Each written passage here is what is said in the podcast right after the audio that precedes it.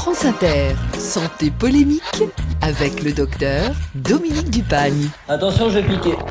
Bonjour Dominique. Bonjour Mathieu. Et vous nous parlez aujourd'hui de l'enseignement des sciences humaines aux jeunes médecins. Ça va faire mal. Oui, oui, nous allons voir que c'est un sujet d'actualité. Alors, depuis 1993, l'enseignement des sciences humaines est obligatoire pendant la PACES, la première année de faculté commune au métier de la santé.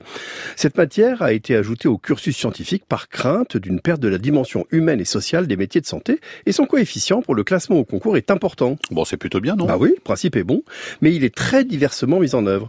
Le site Médiacité a publié la semaine dernière un dossier assez effarant sur son enseignement à la faculté Lyon-Sud.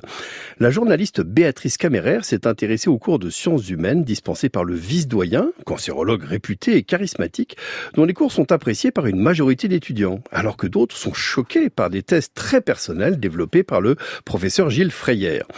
Le dossier publié dans Médiacité est donc peu flatteur. Alors, ma première réaction a été la méfiance. Hein. Je suis bien placé pour savoir ce qu'il en coûte de s'écarter du consensus mou.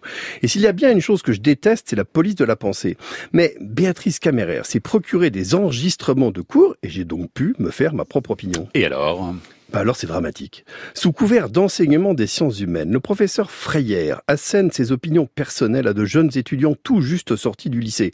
Alors, bien sûr, chacun est libre de ses opinions, mais cette liberté doit tenir compte du contexte. Enseigner à l'université, surtout dans le cadre d'un concours, ce n'est pas discuter avec des amis ou même faire une conférence façon Michel Onfray.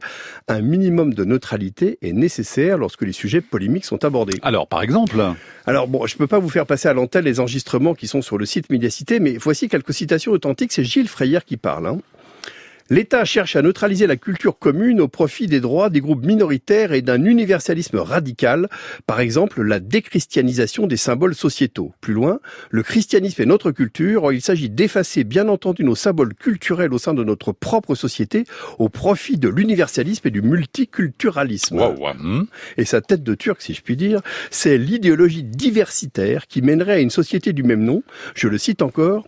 Comment va-t-on éradiquer le racisme? En niant le fait que les races humaines existent Or, les races existent, c'est un fait absolument avéré sur le plan scientifique. Bon, le reste est à l'avenant. Mmh. Alors, même pas peur, hein, le professeur Freyer. C'est donc du lourd, au point d'ailleurs d'avoir fait réagir la ministre de l'Enseignement supérieur, qui a saisi en urgence l'inspection générale du ministère. Mais en fait, ce que je trouve grave, c'est le silence des collègues du professeur Freyer, et surtout de la doyenne de sa faculté Lyon-Sud. Est-ce qu'elle se rend compte de la gravité de la situation? Si les doyens ne remplissent plus leur mission, mais qui pourra protéger les étudiants de ces endoctrinements nauséabonds? Et c'est santé polémique. Dominique Dupagne à réécouter sur franceinter.fr. À mardi prochain, Dominique.